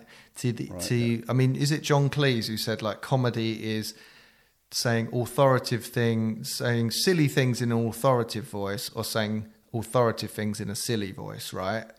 Essentially, right? So if you're saying, all, so you know, saying a lot of Monty Python, they they were public school. They're speaking with proper British accents that were all over the news and politics, but they're saying silly stuff. So that seemed like wow, that's fucking mad. And the Day Today for me, that's what it was like. You know, especially Chris Morris is pretty. You know, I mean, Definitely. not Oxford and Cambridge, but like, He, no, these- he is. He's officer class, is, is the way I've heard it described. He Yeah, is, Peter Baynham, I think, he is said from the of him. top. He is from the top. He is the top end. Yeah, He he, went is. to Bristol University and did zoology. And not that I'm stalking him, but um, I've met him a couple of times actually. But like he basically the new- it was the news which obviously was authority and we accept this as the news right and it's before it this that was before 24 hour news it almost predicted the madness and the Oh yeah, hyperbole of news as it would become. But Yeah. he, but all the voices of it, it was like authority because it's the news saying silly things. So it suddenly it felt like coming from a grammar school where the teachers had authority, but sometimes did say funny things by accident, and we'd snigger at them, and you know, like think it was just it was just like what I, exactly what I liked about punk. It was like anti-authority in a in a clever way. So it like it felt like school again. It felt like ah, this is like when we mimicked the teachers. Well, there you go. Exactly, exactly. It's absurd, but it's also been naughty, and it's like Yeah. it should be it playful and all that. And they don't, you don't really find that. No, I don't feel like you get that. Not on TV. You definitely look. If you go to Edinburgh and you go and watch a bunch of shows, you will find some fucking weird and mad shit. But the way the way people have become a bit professional, if you like, and the way that channels have become brands that are trying to like find a certain tone and whatever, they obviously still this good comedy still gets made definitely, but it isn't as mad as it was. Right, so like I'll I'll do a name drop now. When when I did Crackanory, wrote loads of Crackanorys. Right, one the the one of one of the best ones. Uh, as a fanboy was when Vic Reeves did one, right? Yeah. And basically, I had never met him. I'd I'd, I'd worked with uh, Pett Productions and met Bob Mortimer, and that was like or like already like an amazing pinch yourself things. I did a bit of voiceover for Shooting Stars, and so like that was like amazing. But I'd never met Jim slash Vic, and then he came along and read one of my stories out, and I was allowed to go along. Um, on the days of the records, but it was sort of like I didn't really need to be there, and the producer certainly didn't need me there, or the director. It was like, come along because fair play, you've written the story, but sort of keep out of the way. Do you know what I mean? Yeah. But but I'm dying to. I'm hoping there'll be a little moment where I can rub shoulders with Vic Reeves while we're getting our sort of uh, roast potatoes while we're queuing up for food or something, and go, oh yeah, I'm the I'm the uh, don't don't have to talk to me, but I'm the. Uh, I'm the guy, you know, the words that are in, in your mouth today. that yeah, I'm the guy that did that, or whatever. But it, it it wasn't easy to find a moment to sort of go over and not feel like a bit of a prick. But so anyway, so then a light broke. So then they were like, "Sorry guys, we're going to need about an hour to fix this technical problem." And I just thought, "Fuck," you know, like I'm not just going to like stand here with my hands in my pockets, sort of looking at my shoes and ask him how how his comedy is and can I be your friend now, please? So I went and sat down, but he just wandered over and went, "Do you mind if I sit here?" And I was like, "Yeah, of course, yeah, yeah."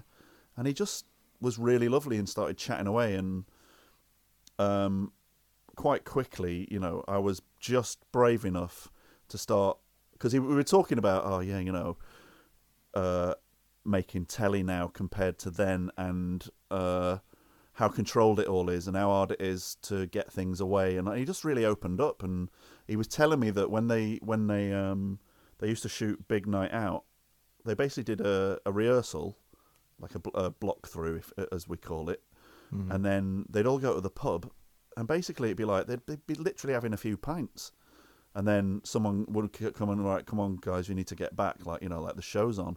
So it was almost like they were treating it almost like they were doing a gig, but they were up for, they were like half pissed, Yeah. and basically, what also what he said was, the producers and that would be like, right, what's going to happen? And so Vic and Bob would be like, right, well, we're gonna, you know, we'll be sat here for this bit, and then we'll do all whatever we do here, and then we'll go over there, and then there'll be that bit. So they were just telling them where they were going to be. They weren't even telling them what they were going to say. So when you Yeah. see Big Big Night Out, which for me, I can remember a few years later, I thought other Vic and Bob stuff aged better than than Big Night Out in terms of it was Yeah. amazing at the time, but it was so mad that it sort of didn't really have anything to for you to grab onto when you watched it retrospectively. But the chaos and the anarchy was chaotic and anarchic because they they they didn't really plan it and they were pissed. Yeah. and it and and it was like because it came groundbreaking TV. thing, didn't it? So it was like, I guess that's how they did it in pubs, and then they just kept that going. yeah, They both yeah, like yeah. I mean, that's it. So, so someone was brave enough to say, "Well, we love this night. This is amazing. How can we get this on TV?" And they've been brave enough to go, "Well, we need to not overproduce it and not fuck with it too much." And it, obviously worked because it, it made them into those characters that are allowed to be naughty, and that was the best thing about watching them. Mm. But so that know, was just like a real like- a real privilege having that chat. Wi- yeah, um, um, um, with Vic and Bob and the Day Today, I think you used the word absurd, right? So, like in the Day Today, the bit where they talk about like an infestation of horses on the London Underground, which I know from an interview Amazing. recently, I think it was with Peter Baynham, that that was his idea, and he sort of pitched it, and they went, "Yeah, that's funny, whatever, get into it, right?" But the the the bits that used really like resonated with me and made me feel like whoa this is fucking something happening was like when they said um he was good the some MP was going to go into the tunnels later armed with a special gun that bit Yeah.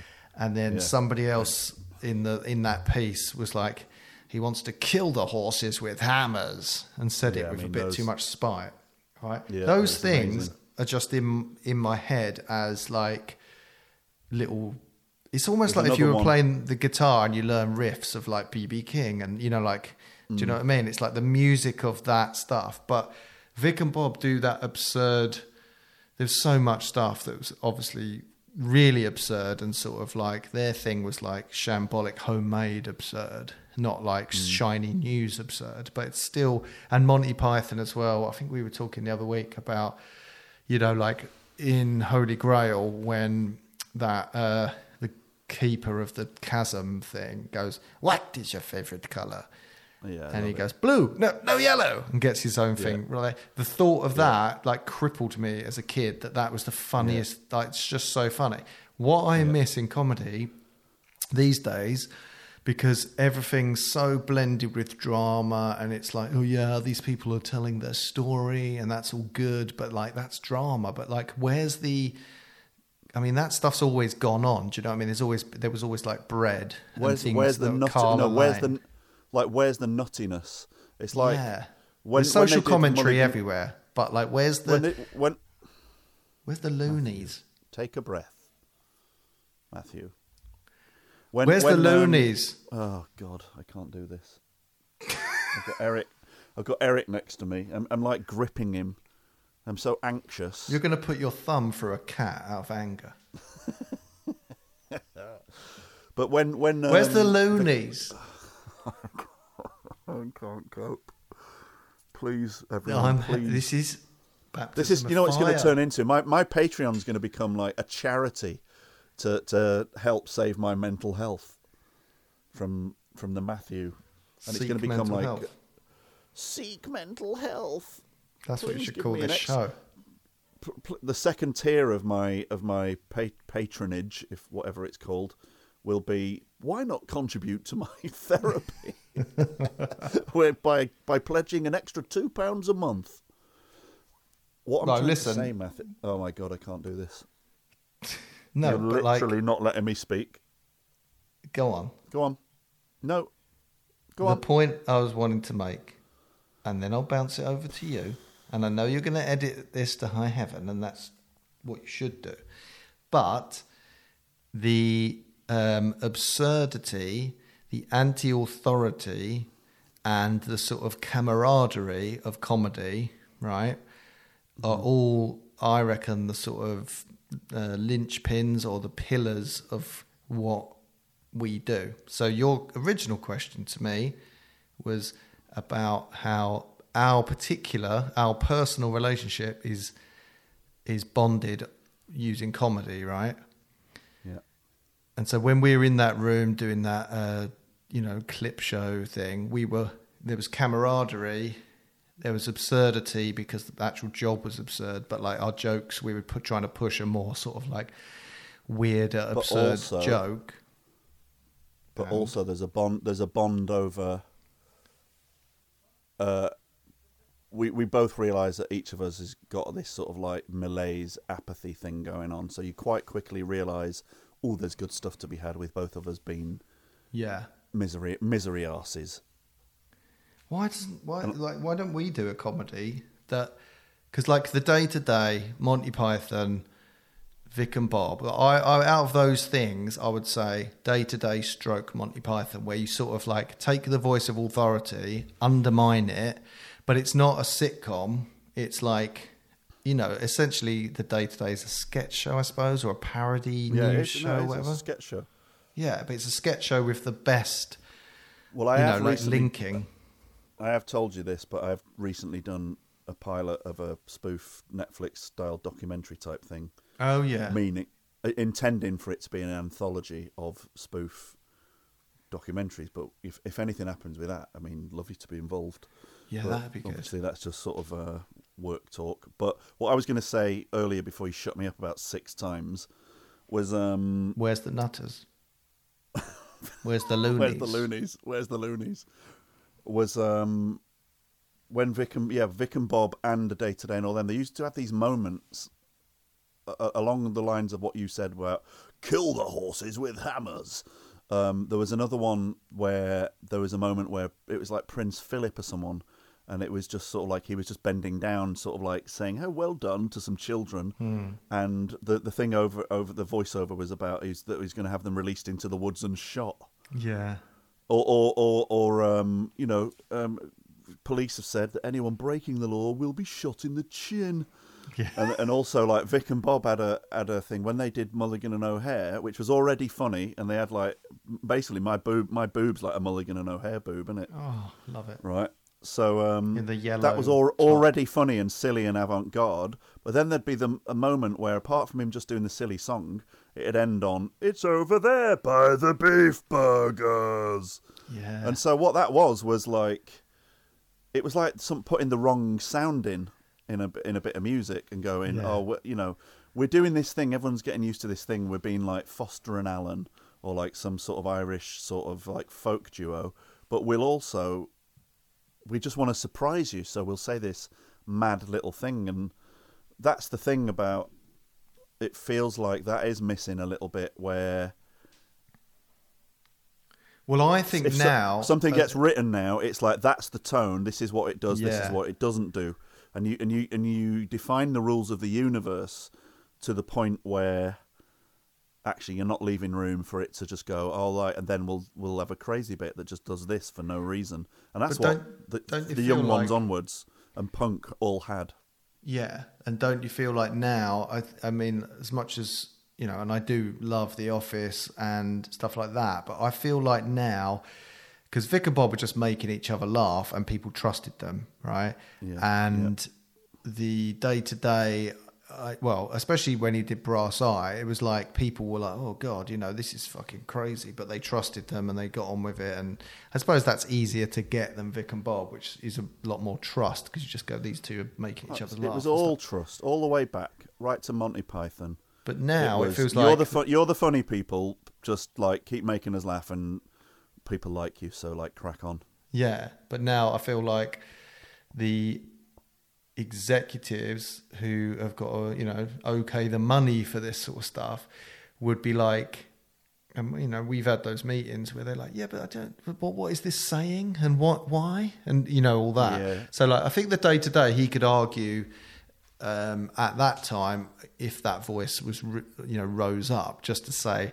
Well, we're we're making the point that the news is overly hyperbolic and whatever, you know, like it's it's sensationalist news and it's a bit daft and whatever. Like uh, that Yeah. would be enough probably. But like if you did that now, they'd be like, well, we need to be, you know, it needs to attack sort of Trumpy politics, and we need to do that. And it would be like suddenly it would be political comedy, and it's just like, oh, this Well, is boring. I, I already know from, and I am enjoying it. But from working on Spitting Image in this day and age, Yeah. there are definitely there are areas that you'll go. We won't. It's not even the show's fault. It's like the climate and the and the existence of social media means you won't go to a particularly edgy place.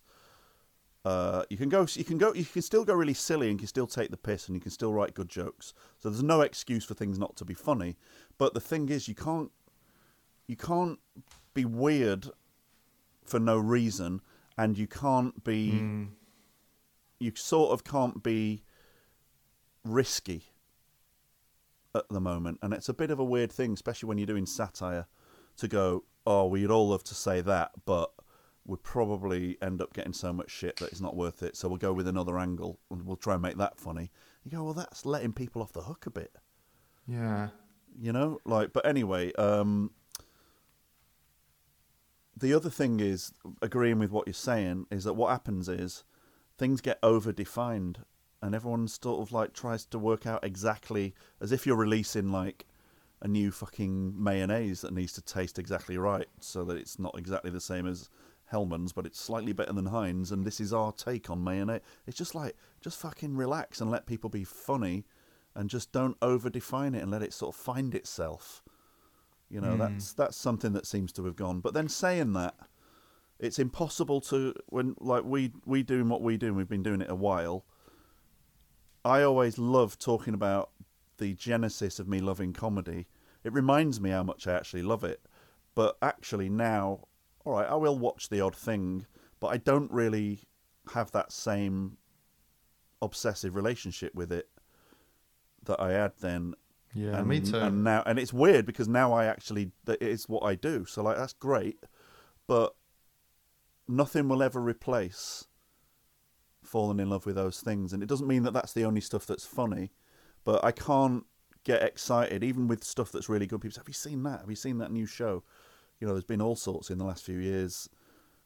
Baskets is a is a good example because that people were like going mad for that, and also the other one was what's the one with the two girls walking around New York and they were they were really funny. Uh, Broad City. Broad City was good. So like yeah. now and again something comes out which is oh this is sort of the punk one now, and you go oh great I'll watch that then because it's apparently it's really different, and I'll I'll I'll get it and I'll laugh and I'll think it's great, but but it's that thing of like you'll never be sixteen again, so when it comes down to it, the love still comes from for me back then it still comes from a period in between the young ones and then right up to Big Train and the League. But do And you every- think, right, with Yeah. Broad City, I did, I loved Broad City, but then you know, it, like an American thing, it's like after four seasons or whatever it was, of like, okay, I get this now.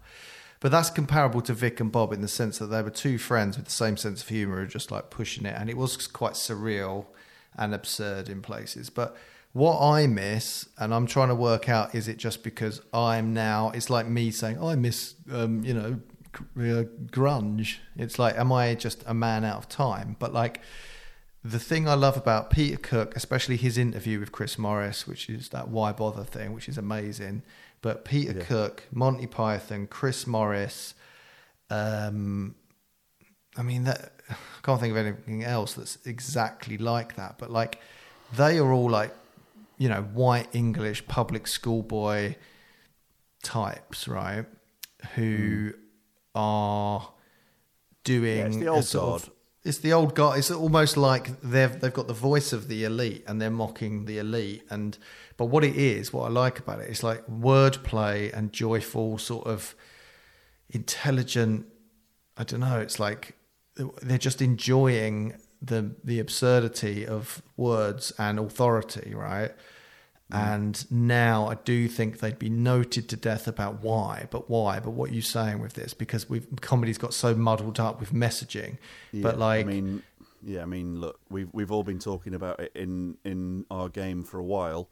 There's obviously some really fucking good producers around, but produce the the produ- the producer job has actually sort of taken over as the most important bit, shaping yeah, the the stuff, and uh, that's just the way telly's gone. But but then that's why I think it's great that comedy now grows outwards from telly and goes right. Well, we don't want to be told what to do, so that's why you have podcasts, and that's why you have you know fucking Patreons and OnlyFans and uh, Twitch and whatever else, because no one's telling anyone what to do, and that's that has to be where proper creativity is allowed to flourish.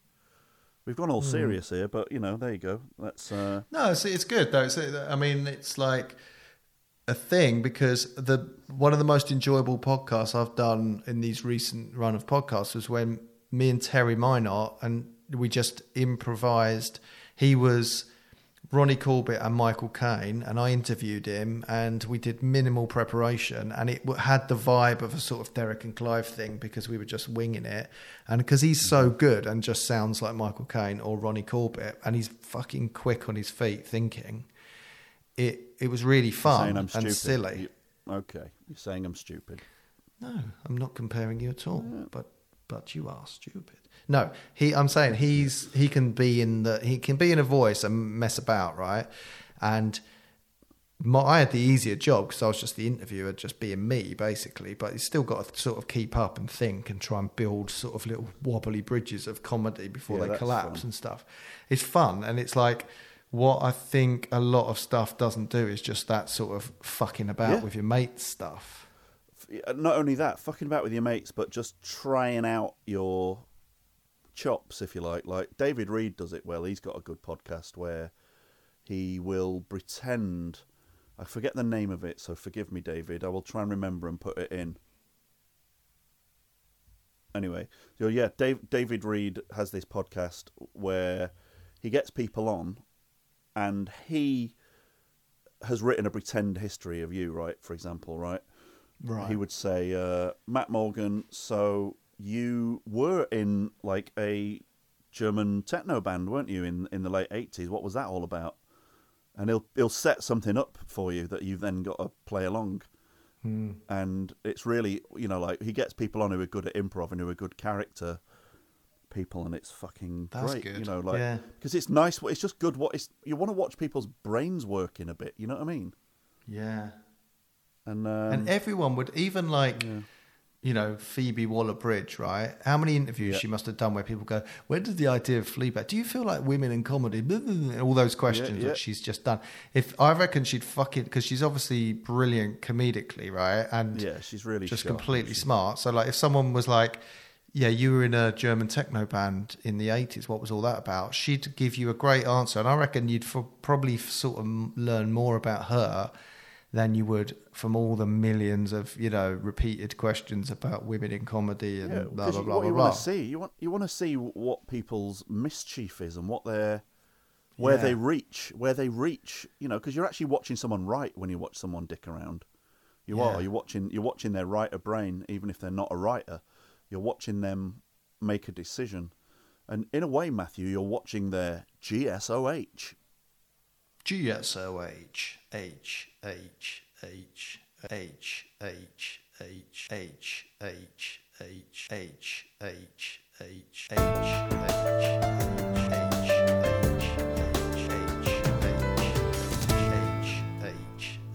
H H H All right, mate. H H Matthew, thank you. Well, that was part one of episode one, or was it part one of episode one, and then the next episode is episode two? Of course it is. What am I saying? So anyway, I want to share with you the second half of that conversation. Uh, it's a, almost a bit of a cliffhanger. I mean, we, we ended on all right terms there, but as you can see, there's a little bit of tension in there with Matthew acting like he's my father um, and that I don't know what I'm doing. Um, maybe I don't. But what I'd like, what making a serious point here is, as these episodes come out, the whole point of them being on Patreon is what's been wonderful is seeing you guys help mold Matt's show, and I would love you to do the same. So I am taking seriously Matthew telling me off and telling me what he thinks might work and not work, and I'm just going to be a bit playful with it and just dick around and whatever. But I would also like you to, uh, you know, point me in the right direction, or point, you know, I can get a gauge of uh, what people think of it when you uh, have dialogue with me in the comments. Yeah, I kind of um make want to make a point over over the episodes, especially when it's me and Matthew. I I want to be good at this, so I I want to know whether I'm interrupting too much, or whether I have a point that Matthew talks like a jumbo jet with a dead pilot in it that's just a ghost plane flying around the world. And now and again you have to jump in and go hey yeah because that's because like you do in a conversation. Or am i being really a crap host? Or is he being a crap host? And he wasn't even a host on this episode but he we we kept butting heads on that issue. Hey guys i'm all up for feedback. And also matt morgan smashing the other thing i want to say is that part two of that conversation is good fun. Nanny and Nanny get a bit vinegary with each other, which is very funny. But also we do this is this is something where I want I do want your help actually because I basically uh, ended up telling a story and it's very funny. It's very funny, but it's also very naughty. And one thing that has been happening since I've appeared on Matt's podcast is that over on my Instagram account, I will get some of you lovely people who are now my mates on there dropping a little reference, a little seek mental health or child's game bomb in in my other social media. I only really go on um, Instagram, but yeah, and I like it. I do like it, but the pro- but then there's a problem. In here in the in the sort of secret world of Patreon, I would like to be able to tell stories that maybe don't end up on my Instagram feed so that well what I'm saying is I've told a story that's got some family members in it and I can't let you hear that story unless I am confident that you promise not to reference it in the way that you will want to reference it when you hear the story. Um, there's there's naughty terminology in it, specifically the term baby spunk, which sounds much worse than it is because there isn't any real. Obviously, there can't be any baby spunk in it because there's no such thing. But yeah, uh, a story that goes in that kind of direction and is a lot of fun. I really want you to hear it, but I'm I already said to Matthew I, I can't I can't put that in. But he's like, Yes you can. And you lot are gonna be like, Yes you can, but you've gotta believe me that it has to stay in our secret little club of GSOH. Let me know what you think of that. Okay, that leaves time just before we end, as I will every episode, just I'll end on a Child's Game update. Now, Child's Game, if you don't know what that is, is a reference to something that happened in a uh, Matt Morgan episode. I think it might be my third one. I don't know. I'll I'll I'll be more professional and figure that out. But what happened is I told a story of where I live, the local village Facebook page, which regularly features photos of odd, random, little weird objects that people round here offer to each other on a Facebook group, which is very sweet actually. But the nature of the things that get left never ceases to amuse or amaze or inspire me. especially because it's usually just kind of useless sort of crap that's hanging around, eh, and it's lovely. So I should always keep you guys up to date. Oh yeah, and the reference to Child's Game was that there was an old lady who left a little Tupperware box of bits of metal outside her house with a message that said, um, "If anybody would like to use these bits of metal before I throw them out for, well, I don't know, a child's game." I don't know, do I? Child's game, you might want some scrap metal. And everyone thought it was funny, and now everyone says child's game on my Instagram all the time. So let's just check what we've got this week in the Village Facebook Child's Game section. We have got a selection of overly large plant pots outside. Um, insert address 41 Road. Please help yourself, or they go into the tip tomorrow. And it's just a photo of a load of dirty grey plant buckets that, you know, could be used for, I don't know, a child's game. Something, anyway. Uh, there's also, um, coming in in second place, a stand up lamp, which is just like a bit of metal on a stick sticking upwards. No. I'll just read it out. Stand up lamp just needs a bulb and a lampshade. It might be useful, I don't know, for a child's game. Or there's a few bits of um, not great looking jewellery just on someone's carpet. Oh, I've got a few bits of jewellery I'm clearing out, all in pretty good knock, comma. I just don't wear them anymore! Exclamation mark! Anyone interested? You might use them. I don't know what for. A child's game. GSOH. Good sense of humour. And that is the end of episode one. Thanks for listening, guys. I love yous. Bye. Remember, if you love the show in a deep and probably unhealthy way, you can help support it on an ongoing and stalky basis on patreon.com forward slash stupid hearts club. Uh, your choice. See you soon, you internet weirdos. I'm, I'm one.